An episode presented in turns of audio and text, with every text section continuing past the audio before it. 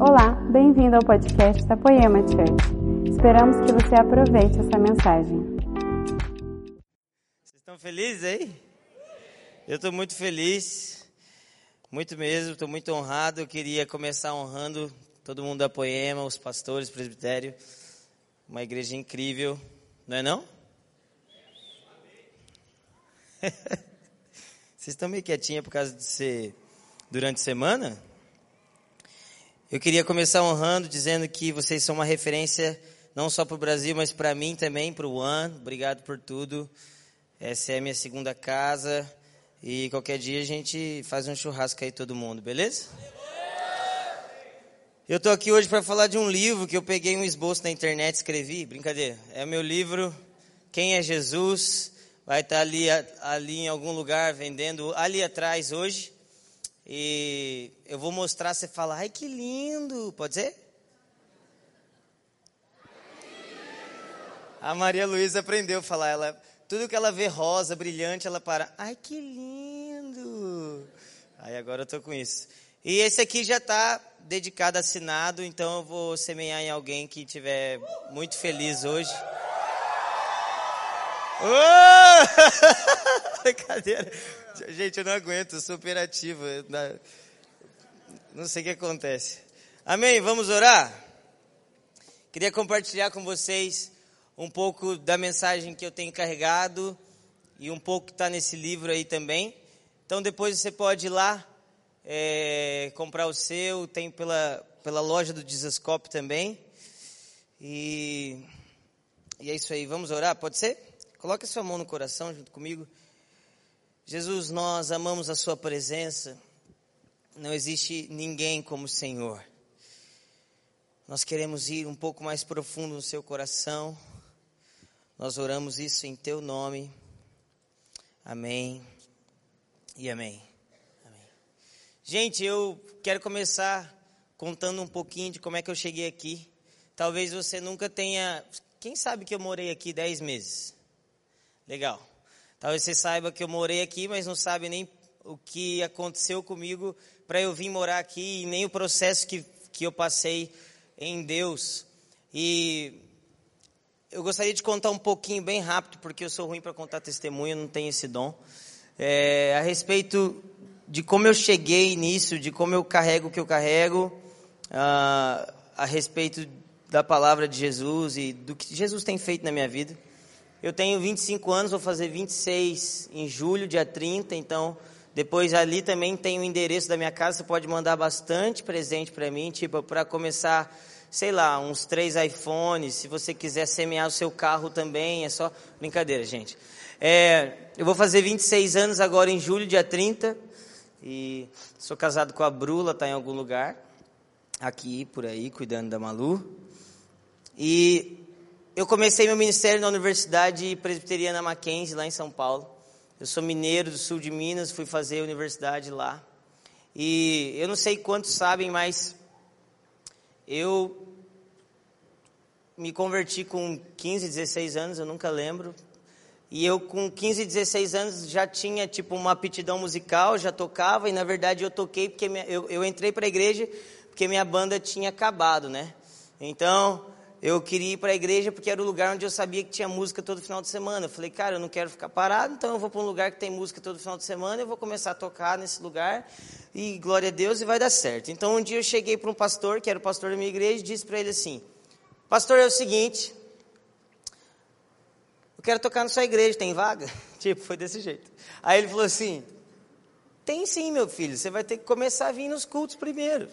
Aí eu comecei a ir nos cultos de jovens que tinham, cara, era muito, era muito difícil entrar no louvor, tinham muitos jovens, eram cinco jovens. E aí eu comecei a frequentar o culto e um dia eu descobri que Jesus havia morrido por mim. E, e um dia eu escutei uma missionária chamada Hyde Baker dizendo que todo mundo vai para a igreja por alguma coisa. Todo mundo vai para a igreja por causa que quer ganhar algo, que está precisando de algo, terminou com não sei quem lá, que bateu o dedinho, que está sem dinheiro. Todo mundo vai por alguma coisa. O problema é continuar na igreja por alguma coisa, né? E depois de um processo de Deus na minha vida, eu caí em pecado, eu caí com uma namorada lá, deu mó BO. E aí, quando eu caí com essa namorada, a gente, sabe o que aconteceu, gente? A gente foi ver um foi ver foi ver um filme no cinema escondido. Foi isso que aconteceu. Isso aí é meu pecado, tá bom? E aí, quando eu caí, fizeram uma roda lá na igreja, colocaram eu no meio e falaram: Alessandro, conta para todo mundo o que aconteceu na sua vida. Eu tive que confessar o pecado para todo mundo. Aí deu uma problemada e tal, não sei o quê. Mas sabe, ah, eu não acredito que Deus me fez pecar, mas eu acredito que Deus usou minha situação de humilhação para a glória dele. Então ele começou a tratar o meu caráter, tratar a minha vida. Então, um cara que entrou para a igreja para simplesmente tocar na igreja, eu comecei a perder o prazer, eu comecei a perder o brilho por um dia estar no púlpito, um dia estar no palco, um dia estar fazendo alguma coisa. Então eu comecei a queimar por Jesus, comecei a descobrir o Dan, o Mark, o David Keelan, Cirilo e outros outros. Fui para BH e depois de BH entrei na Universidade Presbiteriana Mackenzie. E foi aí que minha vida de fato mudou, porque um dia eu estava orando com Jesus no quarto, com um violãozinho na mão. E e Jesus começou a me batizar com João 17. Então eu queria que vocês abrissem comigo João 17. Pode ser? O, o Laden falou que hoje é um culto especial que pode até 11.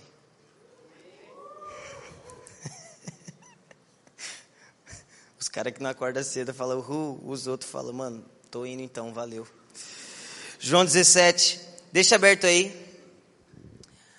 Ah, então, depois de um tempo nesse Mackenzie da vida aí, a gente começou um, uma coisa chamada One, One Ministry. Quem escutou One na época de um CD que tinha um cara cantando lá muito ruim que não era eu? Quem escutou aquilo lá já? Glória a Deus. Quem já escutou a primeira versão de Carpinteiro, levanta a mão. É melhor do que a segunda, na minha opinião. Porque tem uma porta abrindo lá que a gente não sabe como é que aconteceu. No dia da eu não consigo, cara, parar de contar as histórias, Alessandro. Hoje aqui você está como um escritor sério, cara. Presta atenção. Aquele dia da gravação a gente estava. Esse é o som do carpinteiro. Aí, no meio da gravação, as portas de casa começaram.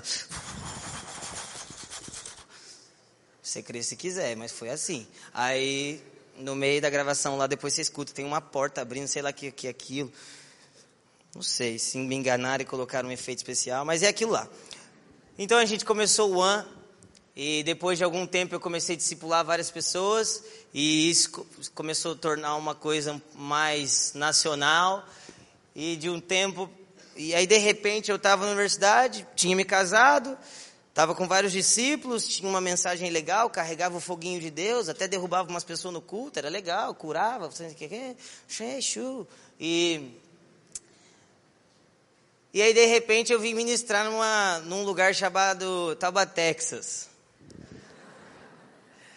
Ah, bem num momento na minha vida que eu tinha acabado de casar, tinha acabado, eram dois anos de casamento e a Bru ficou grávida da Maria Luísa.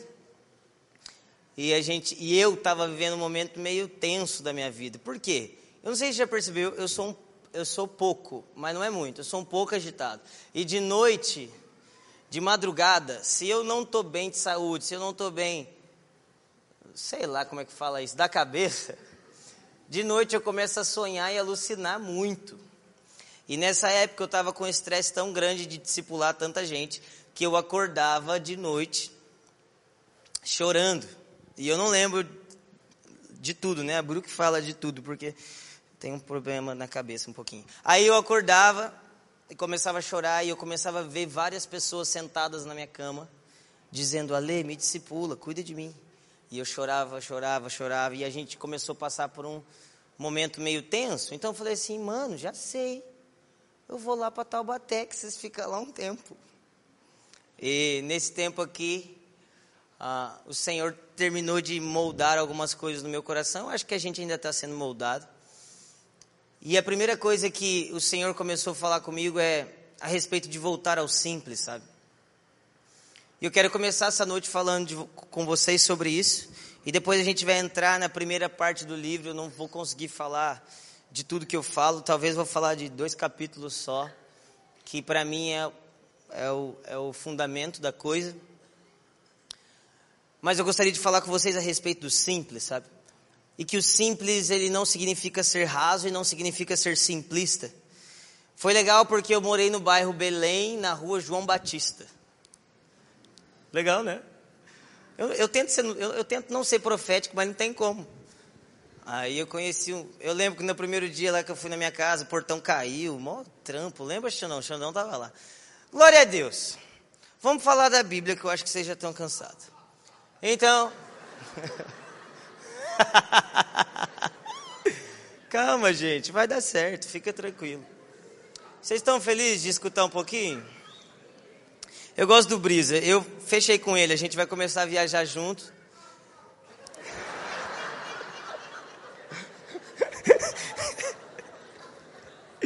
Eu queria então que vocês lessem comigo os primeiros três versículos de João 17, pode ser? Tendo Jesus falado essas coisas, levantou os olhos ao céu e disse: Pai, é chegada a hora, glorifica o teu filho, para que o teu filho te glorifique a ti.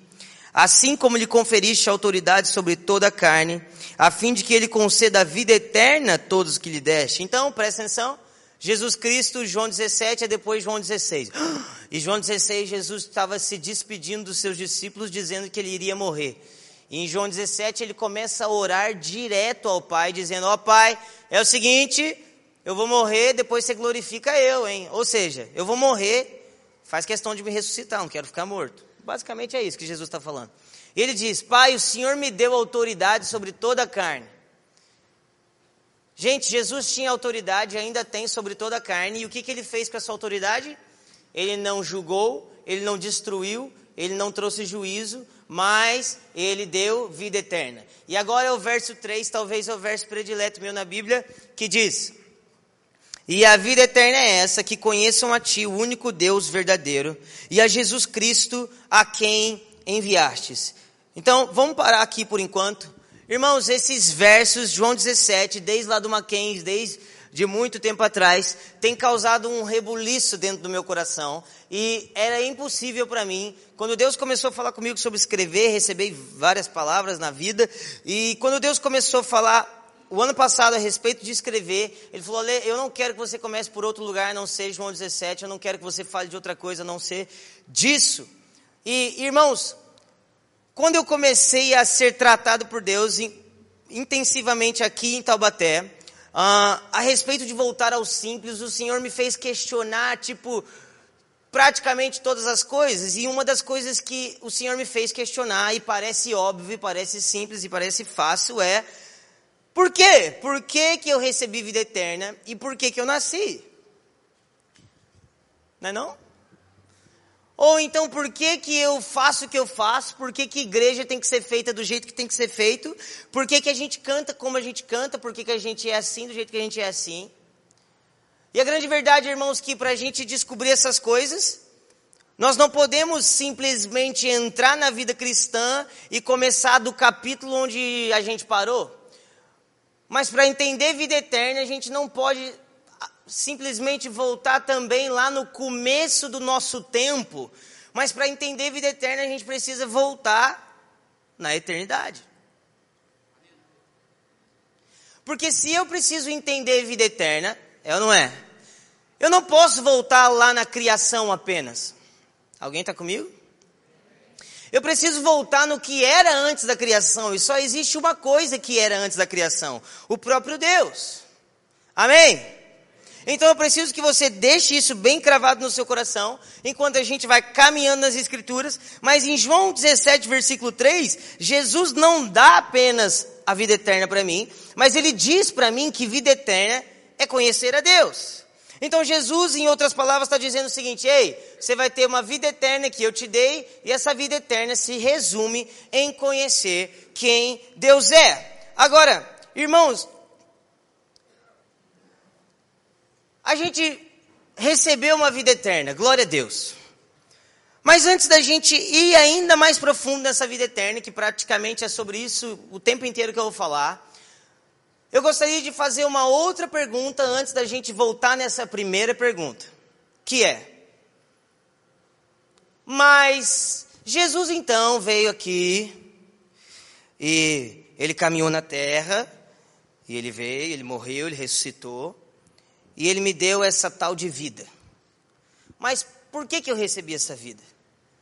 Eu recebi vida para quê? Se puder passar aí para mim. Então, eu tenho essa pergunta para a gente começar. Vida, por quê? Sabe, eu gostaria de pensar com vocês, a primeira coisa é o seguinte. Imagina que Jesus está andando na terra e aí ele encontra o perdido. E o resumo da vida de Jesus é salvar o perdido do inferno. Agora eu te pergunto: será que é exatamente isso que Jesus veio fazer? Será que Jesus veio simplesmente salvar o perdido do inferno? Ou será que existe uma coisa a mais que Jesus veio fazer? Porque, irmão, se a gente volta no começo, se a gente volta lá em Gênesis, nós entendemos o que? Façamos o homem a nossa imagem e semelhança, certo? Certo ou não? Agora, se Cristo me fez para ser a imagem e semelhança dele, a pergunta que eu tenho para você é: o jardim era um lugar de pecado? Não. O jardim era um lugar de enfermidade? O jardim era um lugar onde as pessoas, pessoas precisavam ser salvas? Sim ou não? Não. Então, se Cristo quer me dar a vida eterna, certo? Você concorda comigo que Cristo não veio na terra apenas te livrar do inferno? Porque se Cristo quer me fazer voltar no que era eterno, se Cristo quer me fazer voltar a fazer o que ele fazia, se Cristo quer me fazer voltar ao lugar de onde ele nunca saiu, e esse lugar não existe nem pecado e não existe possibilidade nenhuma de ir ao inferno, eu não posso resumir a obra de Cristo em me livrar do inferno. Concorda? Sim ou não? Então, irmãos, eu tenho uma proposta aqui para você. Eu acredito que a obra principal de Cristo não foi vir na terra te livrar do inferno. Então, a minha vida cristã também não é baseada numa vida onde eu vivo fazendo tudo certinho para que em nome de Jesus no final da minha vida eu também não vá para o inferno. Agora, eu também quero propor uma outra coisa para você aqui, bem rápido. Eu também acredito que o centro da vida cristã também não é ir para o céu. Não.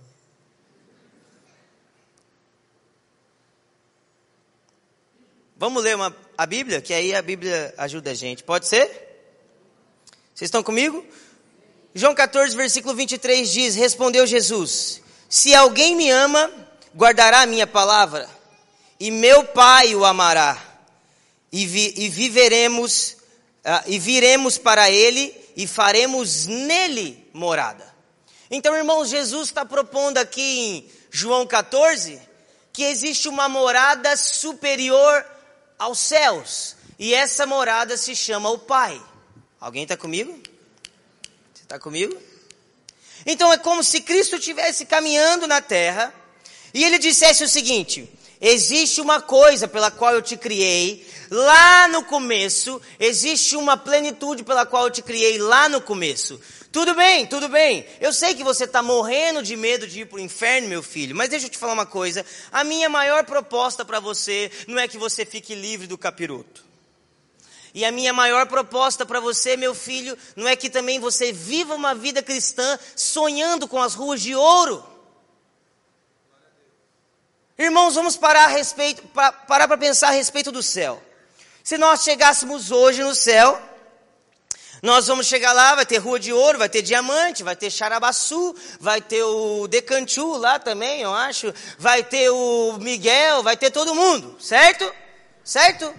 Ótimo, glória a Deus. Mas assentado no trono não está Miguel, não está Gabriel, está o Senhor da glória, o Cordeiro que venceu a morte. E, sabe, um dia eu estava orando e dizendo: Ó, oh, Santo, Santo, Santo de Israel. E o Senhor me disse: Ale, você sabe de uma coisa? O que faz o céu ser céu não são as características dele, mas quem se assenta no trono. Irmão, se você tirar o Senhor que se assenta no trono, o céu não é mais céu. Se você colocar o Alê assentado no trono, sabe o que o céu vira? A casa do Alê. Alguém está comigo? Em outras palavras, eu estou com sede. Você está comigo ainda? Então eu estou começando a entender uma coisa, irmãos, que existe uma vida cristã superior. Fala comigo, existe uma vida superior. Que é o que eu acredito que Cristo disse que é a vida eterna. E o que é essa vida eterna?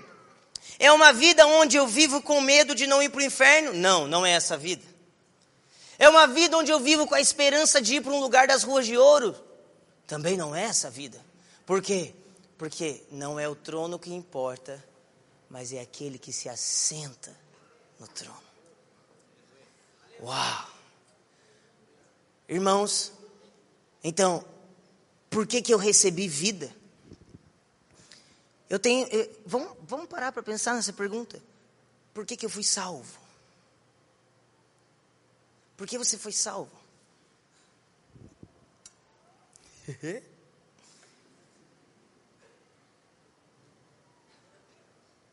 eu fui salvo por meio e para Ele. Esse é o propósito. Ele, fala comigo, eu só quero Jesus. Você imagina você chegar nos céus e você olhar e dizer: Uau, essa rua é melhor que a de Taubaté. Mas quando você olhar para aquele que está sentado no trono, você poder dizer: Esse aí eu já conheço. Aleluia. É, irmãos. Você já parou para pensar que a realidade do jardim não era uma realidade de ruas de ouro? Então, se Cristo nos criou para morar no jardim, por que, que nós nos, nos, nos, vivemos uma vida cristã baseada no dia onde eu vou ainda bem? Está fazendo sentido? Vocês estão aqui comigo?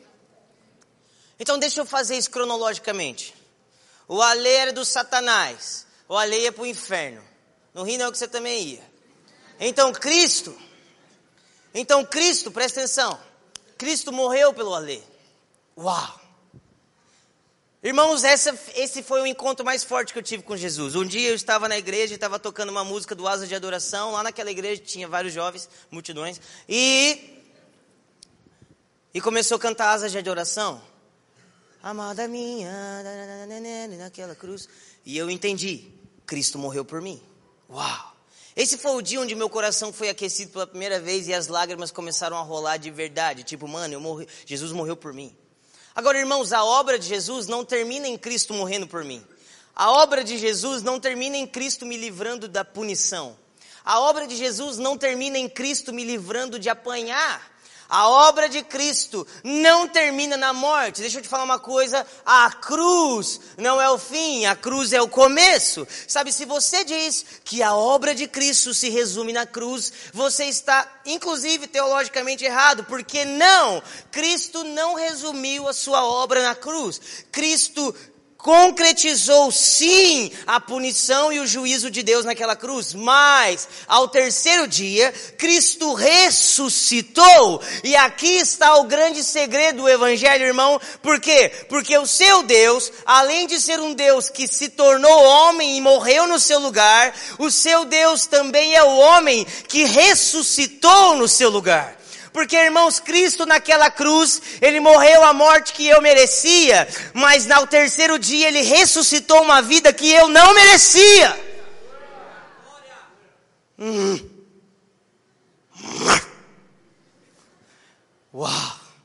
Uau, cara. Agora, irmãos, a morte que Cristo morreu era a minha morte. Mas a vida que Cristo ressuscitou era a vida dele. Sabe o que isso quer dizer? Que agora, irmã, eu posso viver a vida que Cristo vivia no Pai. Eu posso ver o que Cristo via no Pai. Eu posso desfrutar daquilo que Cristo desfrutava no Pai. Alguém está me entendendo? Está fazendo sentido para alguém isso? Então, irmãos, agora você imagina que. Sei lá quem que eu vou usar. Vem você aqui. Eu já tive em algum lugar, não já? Certeza? Qual que é o seu nome? Sunny. Sunny? Vocês estão vendo o Sunny, gente? Não? O Sunny ia ia pro inferno, viu, mano? Você tá, aceitou Jesus? Tem certeza? Não, só para garantir, vai que não, né? Já, Então eu falo que você ia pro inferno, você é mó perdido, continua indo, achando que tá indo. Aleluia. Vamos lá, brincadeira, gente. É só para você ficar feliz. Você tá vendo o Sunny? Então o Sunny ia pro inferno. Mas então Cristo morreu e Cristo ressuscitou. Você precisa viver uma vida não apenas de morte, mas também de ressurreição. Amém? Porque aqueles que morrem apenas com Cristo não têm a vida de Cristo. Amém? Você precisa ressuscitar com Cristo. Então, o Sani ressuscitou. Amém. Fica aqui, ressuscitadinho, pode ser? Agora, preste atenção. Existia uma mesa chamada mesa do Pai. Estou ilustrando, tá bom? Então, eu sou o pai que eu estou com o microfone. O Espírito Santo está aqui, você não está vendo porque ele é Espírito, aleluia. E Jesus foi pegar um peixe para nós. Então, nós estamos aqui. Vocês estão comigo, gente? A gente está numa mesa chamada a mesa da comunhão eterna da Trindade. E a gente está aqui, a gente está conversando e a gente diz, mano, façamos o homem. Façamos o homem onde ele vai habitar aqui no nosso jardim. Nós vamos ter relacionamento com o homem dia e noite, noite e dia. Oh, vamos aqui, vai ser mó legal. Yeah, yeah, shoo, uh, e beleza. Muito bom. Agora presta atenção comigo. Fomos criados para semelhança, amém? Fomos criados para o relacionamento. Eu queria falar muito disso, mas amém. Fica para outro dia, me chama outro dia, aleluia. Ó, aí eles estão aqui nessa mesa. Sani, sabe o que é? Sani mesmo?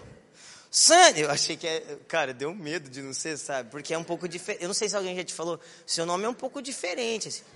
Então, vocês estão rindo dele? Estão rindo? Vai tudo pro inferno, hein? Presta atenção. Pode chamar de Sonic. Vou chamar de Sonic. Então presta atenção. Presta atenção! Um dia o Sonic saiu do jardim, amém? Amém? Um dia o Sonic pegou o anelzinho zoom, saiu. Aí presta atenção. Presta atenção, presta atenção. O que? o que? volta, volta. O que que acontece agora? Cristo Jesus ele está aqui, ó. Voltou, voltou, agora eu sou Jesus, tá bom? Estou aqui, estou conversando, a gente está batendo papo e a gente diz então: é necessário que alguém vá buscar o Sonic. Eu vou ter que pegar outra pessoa, vocês não vão parar de rir? Sene, como é que é mesmo? Sunny. Sunny. Eu preciso que outra pessoa pegar o Sunny. Eu preciso que alguém pague o preço de sangue pela vida do Sunny. Então Cristo Jesus diz: Pode deixar. Fica comigo. Está comigo? comigo? Então Jesus vem, morre, ressuscita pelo sangue. Dá a mãozinha, sangue. Vem. Sânia, olha aqui para mim, eu sou Jesus, tá bom? Cara, eu me fiz carne, eu me fiz um homem comum por você. E Sani, agora eu vou te devolver um lugar onde você nunca precisava ter saído. Sani, eu vou te dar a minha vida de novo. Sani, sabe o sopro que você recebeu no jardim? Sani, eu vou te dar. Você vai voltar. Sabe aquela mesa? Você vai sentar naquela mesa. Sani, calma. Sani, Sani, aquela comunhão e intimidade que havia no jardim é possível. Você pode voltar lá. Vamos? Vamos. Vem, mãozinha. Mãozinha. Não precisa correr não, Sonic. Senta. Então agora a gente está sentado na mesa, pode ser? Vocês estão entendendo? Aí você senta na mesa. Sabe o que acontece quando você senta na mesa? É tipo quando você entra na igreja, tá bom? Vamos deixar assim. Você entra na igreja, aleluia. Você veio no culto, foi salvo, tá indo no GC, tá até abraçando as pessoas, você não abraçava ninguém antes. Tá bonzinho. O que que você foi salvo? Você está sentado na mesa.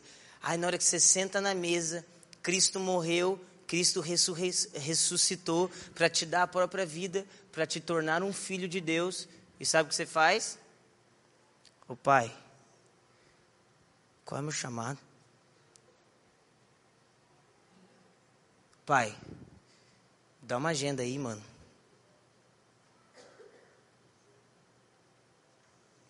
Mas, pai, olha só. Eu sei que a coisa mais importante para o Senhor era a comunhão do jardim. Mas para mim, é. Não vai ter agenda, não?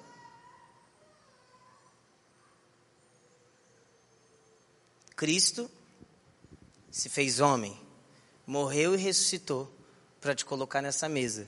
E na hora que você chega, você tá louco para sair.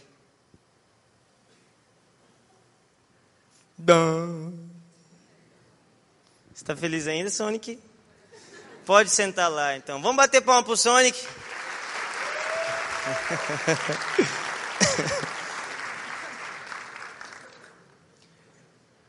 Irmão, sabe por que, que eu recebi vida? Eu, eu fui salvo, sabe por quê? Eu fui salvo para Ele. Eu fui salvo para estar com Ele. Então eu queria falar com vocês hoje, com certeza, que Deus não me criou, Deus não me chamou para ser cantor. E eu queria passar com vocês para o próximo assunto. Deus não me criou para ser um cantor. E nesse breve momento que a gente tem hoje, eu quero falar muito disso. Eu quero falar sobre chamado. Eu quero falar sobre o porquê que a gente vive. O porquê que a gente gasta tempo cristão. Aonde estão as nossas forças? Onde estão as nossas orações? E para eu falar disso, vocês estão familiarizados com a primeira menção, certo? Certo?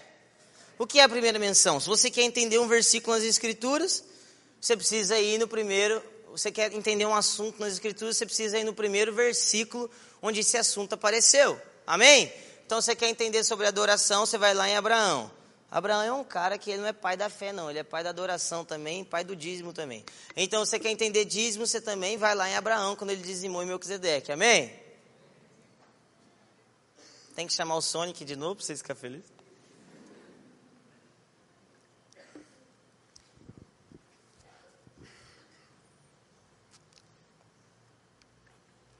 Qual é a primeira menção de chamado? Onde foi que Deus nos chamou? Sabe, talvez quando eu começo a falar disso, você pensa, sei lá, em Isaías 6, quando Deus perguntou: Quem irá por mim? Mas não é. A primeira vez que Deus chamou o homem em Gênesis 3, quando o homem caiu. Então Adão e Eva haviam caído, e a Bíblia diz que Deus chamou o homem e disse: Onde está o homem?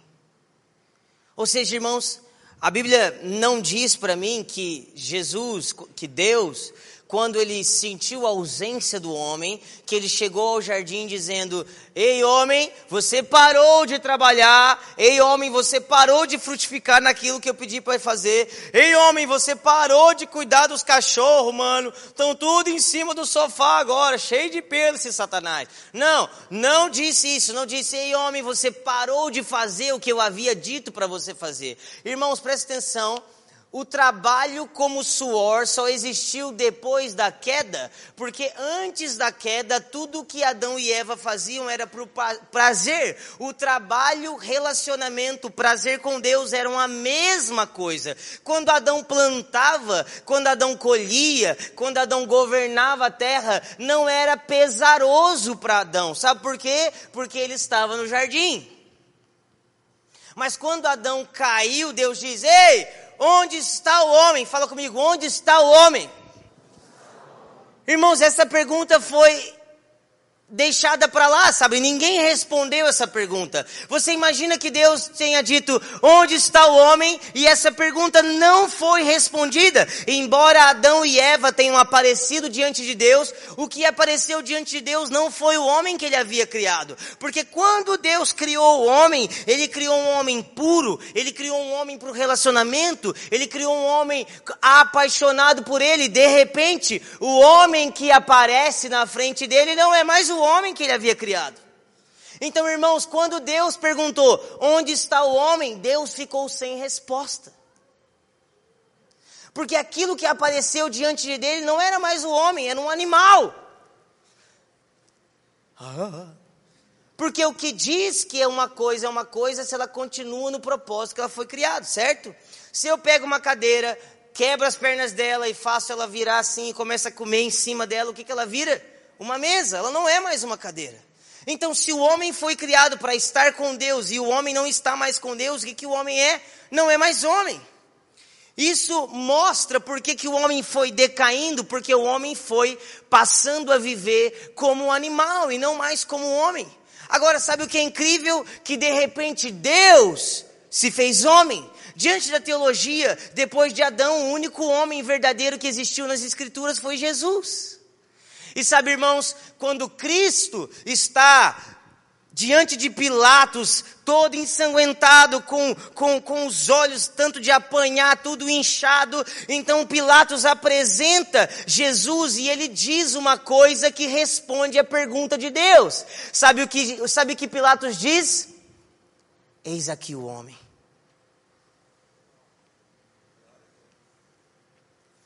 A pergunta que Deus havia feito lá no jardim é respondida nas dores de Cristo. A pergunta, o homem que Deus estava procurando no jardim é encontrado novamente em Cristo. Alguém, alguém, pelo amor, alguém está feliz aqui? Onde está o homem? Eis aqui o homem. Eis aqui o homem que Deus estava procurando. Eis aqui alguém que entendeu porque foi criado. Cristo Jesus. Então, irmãos, repete, repete comigo. Chamado não é ide. Chamado é vinde. Irmãos, a primeira vez que a palavra chamada aparece nas Escrituras, ela não te envia para a África, ela te chama para Deus.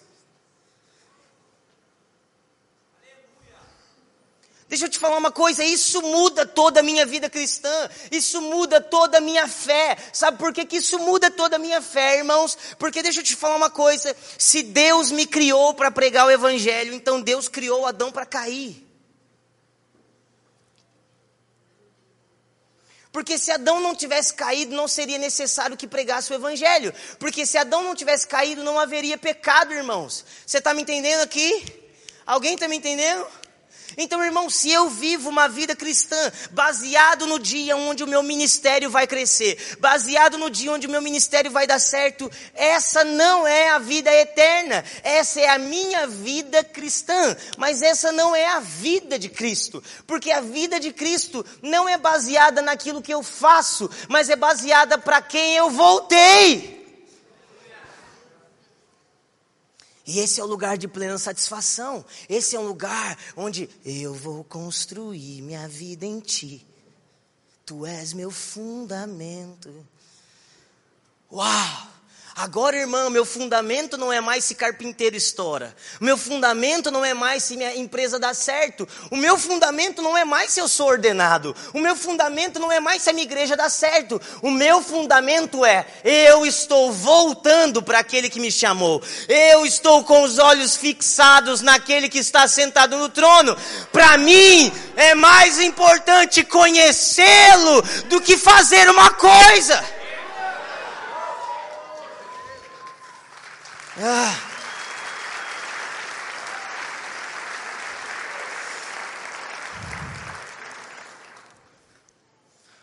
Irmãos, nós precisamos ter isso muito forte, cara. Nós precisamos ter isso muito convicto. Calma, eu já vou falar que você tem uma coisa para fazer. Calma, calma.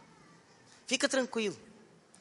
Mas sabe, você percebe o quanto nós ficamos com problemas internos quando dizem pra gente que você não precisa fazer nada? A gente tem problema com a graça por quê? Porque é, eu tenho que te olhar e falar, cara, Jesus te salvou. Por quê? Porque Ele quis. Mas o que, que eu fiz? Nada. Jesus te salvou. Por quê, mano? Porque Ele quis. Irmãos, presta atenção. Achar que eu fui merecedor de Jesus quando Ele me salvou é muito tolo. Porque quando Jesus veio e morreu por você, você nem era vivo. A maior prova de que você não merece a morte de Cristo é que ele morreu quando você nem existia. A Bíblia diz que o cordeiro foi imolado antes da fundação do mundo. Amém? Alguém está comigo ainda? Vocês estão comigo? Uau! Eu descobri meu chamado, irmãos. Queria falar para vocês. Meu chamado é conhecer Jesus. Esse é meu chamado. Sabe por que, que eu nasci? Para conhecer a Cristo e ser como Ele é. Isso é porque eu nasci. Eu fui criado para isso. E sabe o que, que isso gera em mim? Satisfação. Sabe o que, que isso gera em mim? Plenitude. Sabe por quê? Porque eu não vivo como alguém que precisa fazer para ter um resultado. Não, porque tudo que eu tenho já foi me dado em Cristo, quando Ele me deu o direito de conhecê-lo. Alguém está comigo ainda? Vamos voltar nisso daqui a pouco. Agora fala comigo, vocação. Uau, então existe uma grande diferença entre o meu chamado e a minha vocação. Fala comigo, chamado, vocação. Fala comigo de novo, chamado, vocação. Então, deixa eu te falar uma coisa. O seu chamado é conhecer a Cristo. O seu chamado é ser como Ele é. O propósito da sua vida é conhecer a Cristo. O propósito da sua vida é ser como Ele é. Deixa eu te falar uma coisa. Ah, eu não aguento, vou ter que falar agora já. Irmã, sabe o que acontece quando a gente vai lá na candomblé? Não sei se você já foi, eu também não, mas faz de conta que a gente foi. Aí, chegar lá. E o Zocalzão tá lá. E a gente tá aqui. E aí alguém chega em você e fala assim, hum, tem um espírito bom, sobre um espírito forte. Aí você vai lá na Allan Kardec, isso aí eu já fui já. Aí chega, hum, rapaz, você é uma encarnação cheia, rapaz. Aí você vai no, sei lá, no coach, ele fala, cara, você é precioso. Aí você vira crente, sabe o que fala? Tem uma grande promessa na sua vida! Você percebeu que só muda o Deus? Mas na verdade o adorado sou eu. Hum, frase de efeito. Eu pensei nessa agora. Esse, anota aí, hein? Eu vou pregar semana que vem. Brincadeira, gente, volta. Vocês estão comigo ainda? Ela não tá, a criancinha não tá, você viu? Vocês estão comigo? Ela, não. Então, irmãos, não é, não é, não é de se pensar, não é de se pensar que a gente passou a nossa vida inteira, irmã, procurando saber qual é o nosso propósito. Mas o nosso propósito nunca tem a ver com o nosso Criador, sempre tem a ver comigo. Sempre tem a ver com hum, o meu chamado.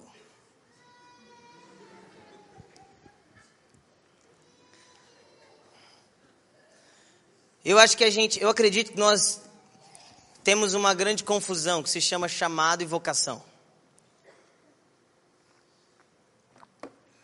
Uma coisa é pelo qual eu fui criado. E a outra coisa é a qual eu estou servindo enquanto todas as coisas não são perfeitas. Eu vou deixar bem prático. Depois você lê um livro que um cara escreveu. O nome dele é Alessandro Vilas Boas, está ali no final. Quem é Jesus? Isso aqui é o centro da minha vida, pelo qual eu fui chamado, por que, que eu nasci. Agora, vocação é quando diz em Efésios 4. Eles foram chamados apóstolos, blá blá blá blá blá blá blá blá blá blá, até que a igreja chegue na sua plenitude. Então presta atenção. Vocação é o que eu faço. Chamado é o que eu conheço e me torno. Alguém está entendendo? Tá fazendo sentido aqui? Beleza. Agora, presta atenção. O sentido da sua vida não é o que você faz. Por quê? Eu nem vou abrir a Bíblia para te explicar. Fica, fica comigo. Se você foi criado para pregar, o que, que você vai fazer quando não for necessário mais que pregue?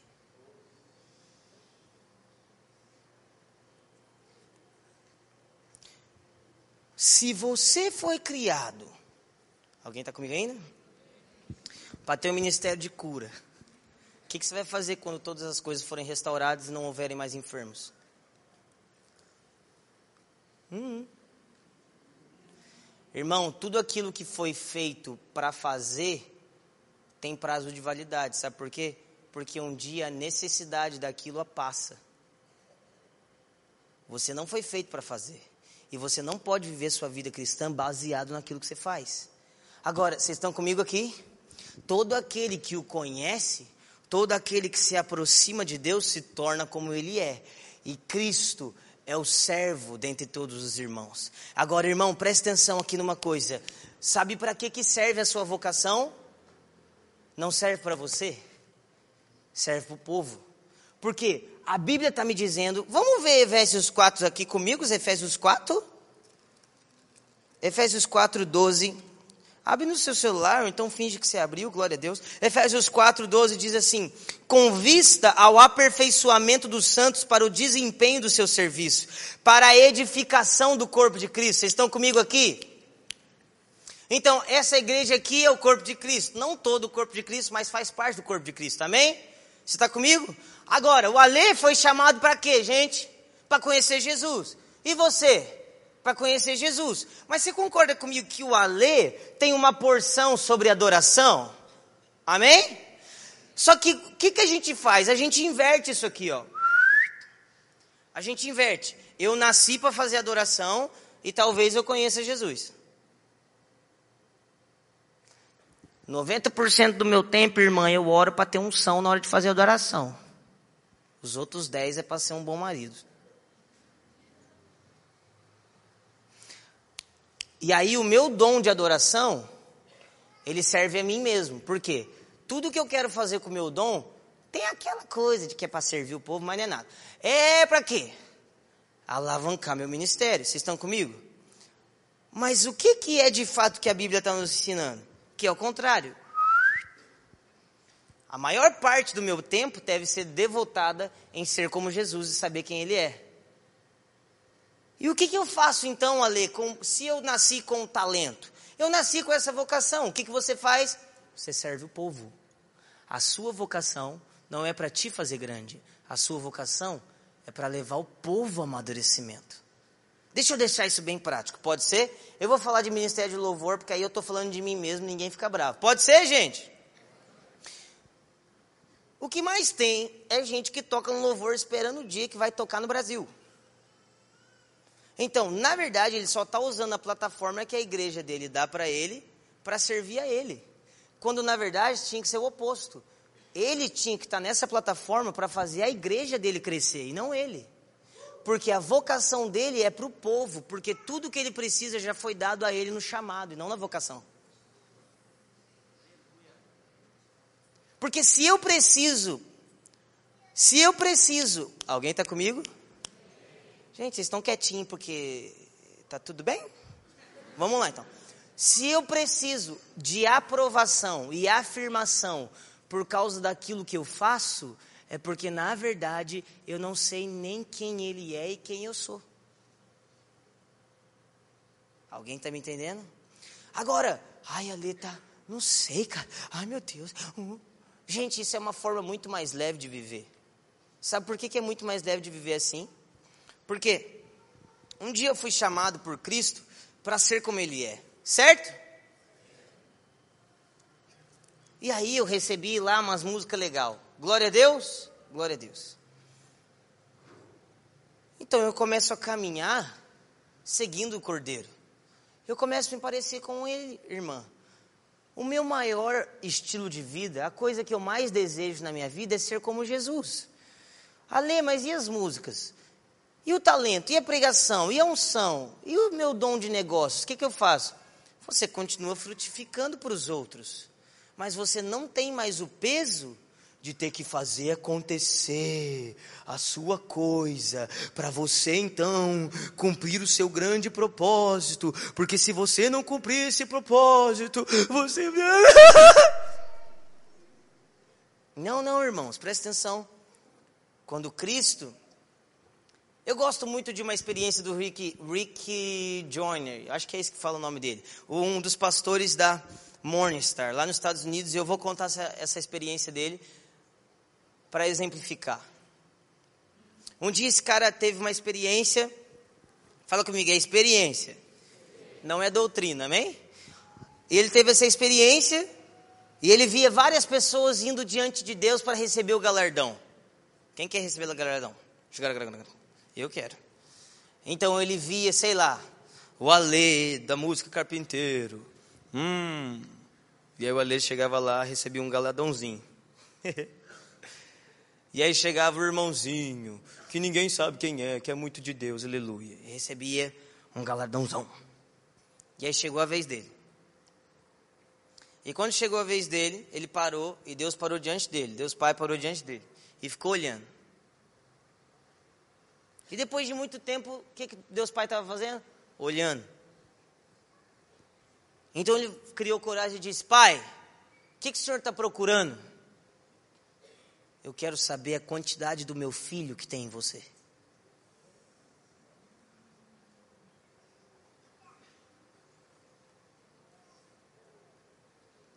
Irmãos, quem já recebeu uma profecia, uma promessa de Deus, levanta a mão. Se existe uma coisa que a gente pode garantir, é que 100% dos cristãos já receberam profecias. Mas se existe uma coisa também que a gente pode garantir, é que poucos viveram. Por quê? Porque nós estamos na pressão de ter que viver o nosso chamado. Alguém está comigo? E eu quero terminar nisso. Pode ser? Tem aquela história de que quem tem promessa não morre. O meu chamado é maior que a minha vida. Meu ministério é maior que minha vida. Irmãos, eu, eu, eu desacredito disso com todas as minhas forças. Eu não vivo, eu não vivo pela minha vocação, irmã. Eu não vivo pelo meu chamado. Eu não vivo pelo meu ministério. Eu vivo para me tornar como Ele é. Agora, preste atenção. Em Hebreus 11, abre comigo em Hebreus 11.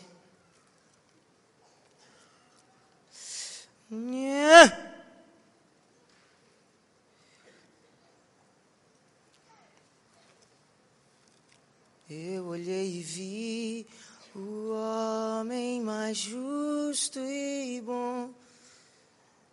Mano, essa música minha é boa, hein, cara? Você é louco, mano. Ah. Eu olhei e vi os homens. É, como é que era mesmo?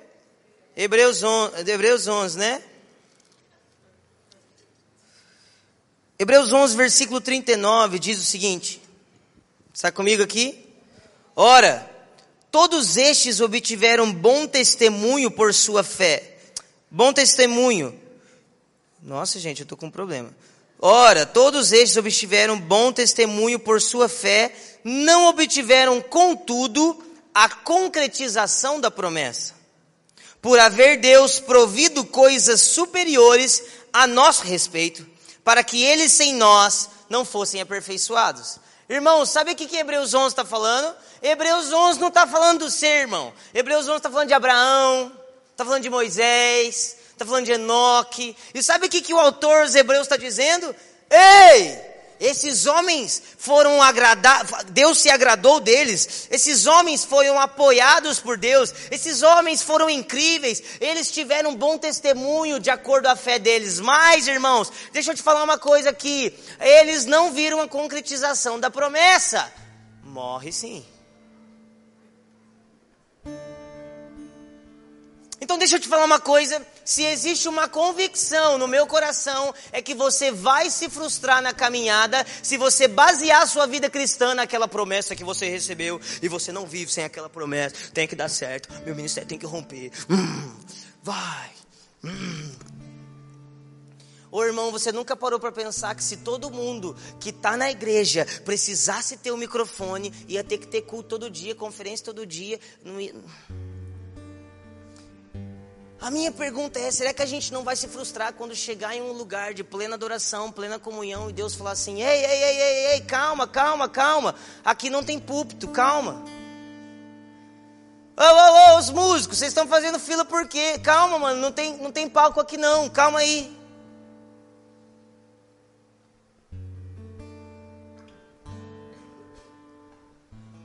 Meu Deus, o que, que a gente vai fazer quando chegar no céu e Deus não precisar do nosso serviço? Fala comigo, é vida eterna. Sabe o que significa eternidade, irmãos? Não é tempo de montão. Eternidade é sem tempo, ausência de tempo. E sabe o que, que significa, irmãos? Que eterno não tem começo, não tem meio e não tem fim. Quem nasceu de novo aqui? Você recebeu vida eterna. Sabe o que espera de você? que você vive de acordo a eternidade. E viver de acordo a eternidade, irmãos, não é viver de acordo as minhas obras, mas é viver de acordo a uma realidade superior. Sabe o que Cristo fazia? Cristo era um com o Pai em todo momento da vida dele. Isso quer dizer o seguinte: que quando Cristo estava andando na terra, irmãos, ele estava andando como se estivesse com o Pai. Mas a Bíblia diz em Efésios 1 e 2 que eu estou assentado com Cristo em lugares celestiais. Sabe o que Cristo diz em João 17? Que eu fui feito um com Ele. Sabe o que se espera de mim, irmãos? É que enquanto eu estou andando aqui, na verdade eu não estou andando aqui, eu estou andando numa realidade superior. Eu estou andando com meu Pai em, região, em regiões celestiais. Sabe, irmãos, eu quero deixar algo bem simples. Tudo que eu falei aqui, de verdade é, é, é, só, é só uma parte do que eu gostaria mesmo de entrar com vocês. Mas para mim, embora seja o mais simples, não é raso. Embora seja o mais simples, é o fundamento. Vamos parar, por favor, de andar a nossa vida cristã em função de dar certo. Eu não aguento mais ver o Espírito Santo entristecido com gente que só está no nosso meio esperando dar a resposta certa para ser alavancado.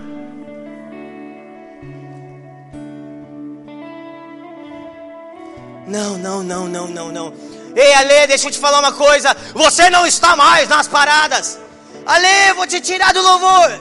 Irmão, sinceramente, tá tudo bem, cara. Tá tudo bem.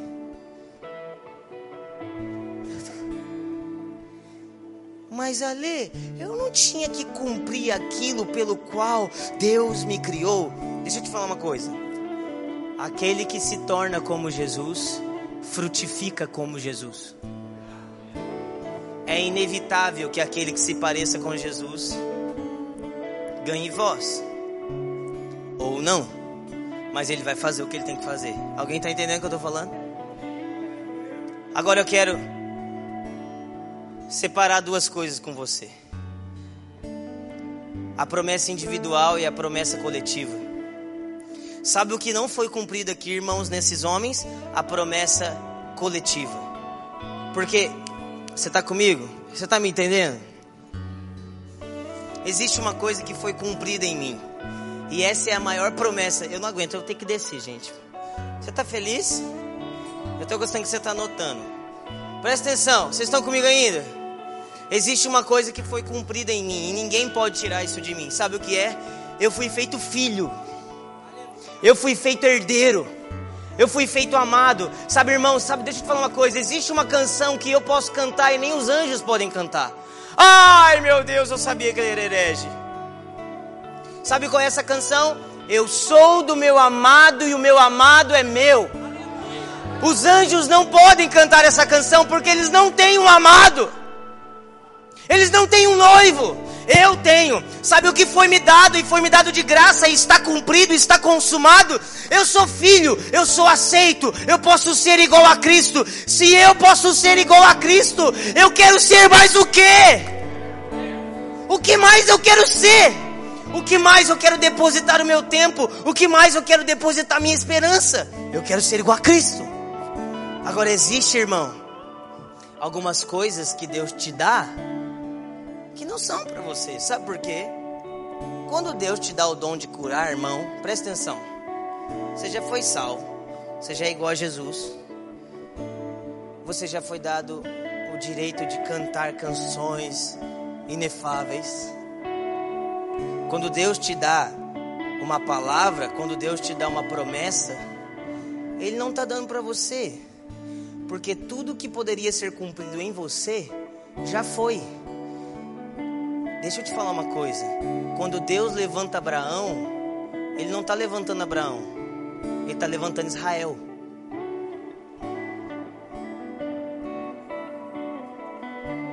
Quando eu recebo uma promessa, irmão, eu não guardo ela dentro do bolso.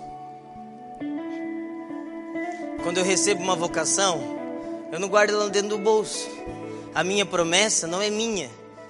Quando Deus prometeu algo para o Alê, Ele não prometeu para o Alê, Ele prometeu para o povo. Porque toda vez que Deus levanta um homem, é pelo povo. Você acha mesmo que a terra que emanava leite e mel era para Moisés? A prova diz que ele não entrou. Fala comigo, a promessa não é para mim.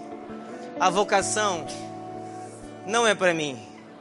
Tudo que eu tenho foi me dado de graça. Jesus, eu não preciso de mais nada. Eu estou plenamente satisfeito. Irmão, sabe o que começa a acontecer quando um povo plenamente satisfeito começa a andar? Não tem disputa. Não tem ombro a ombro. Não tem me dar meu lugar. Que lugar? Que lugar, irmão? Eu já tenho o melhor lugar. Alguém ainda está feliz comigo?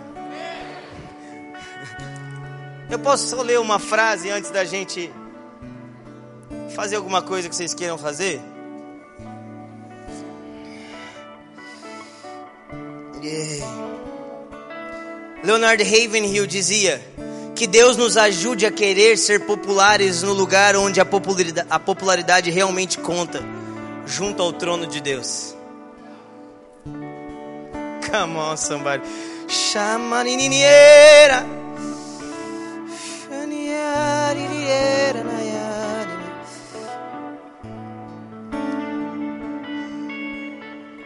Vamos colocar um firme fundamento na nossa vida, irmãos um fundamento de satisfação em Cristo. Um fundamento onde eu não me movo se está faltando algo para mim ou não. Por quê? Porque a única coisa que me, que me importa é eu, eu me pareço com Cristo. Esse é meu alvo. Diga comigo, Senhor Jesus é o meu Senhor. Mas diga comigo, Senhor Jesus é o meu modelo. Fique de pé comigo onde você está.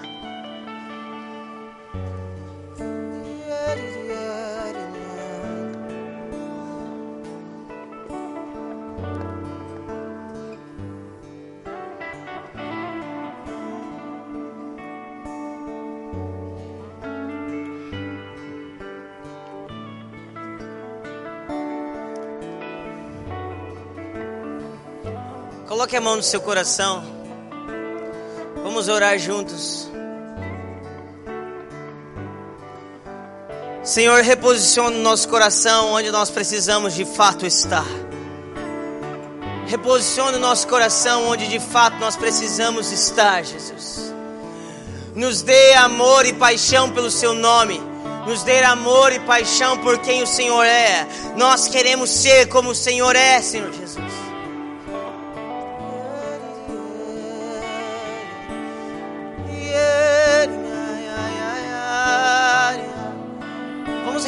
Nossa devoção um pouco a Jesus, você pode, você levante suas vozes no seu lugar. Se você ora em outras línguas, libere uma canção em outras línguas. Se você quer dizer santo, se quer dizer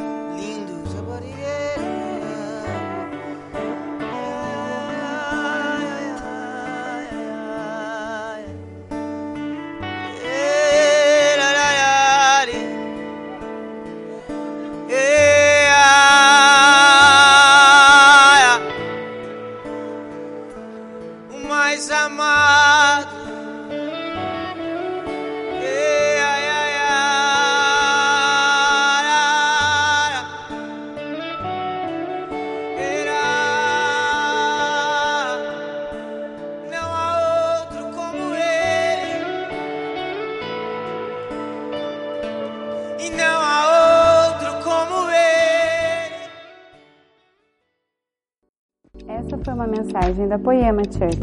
Para você ficar por dentro de tudo que está rolando, siga nossos perfis nas redes sociais.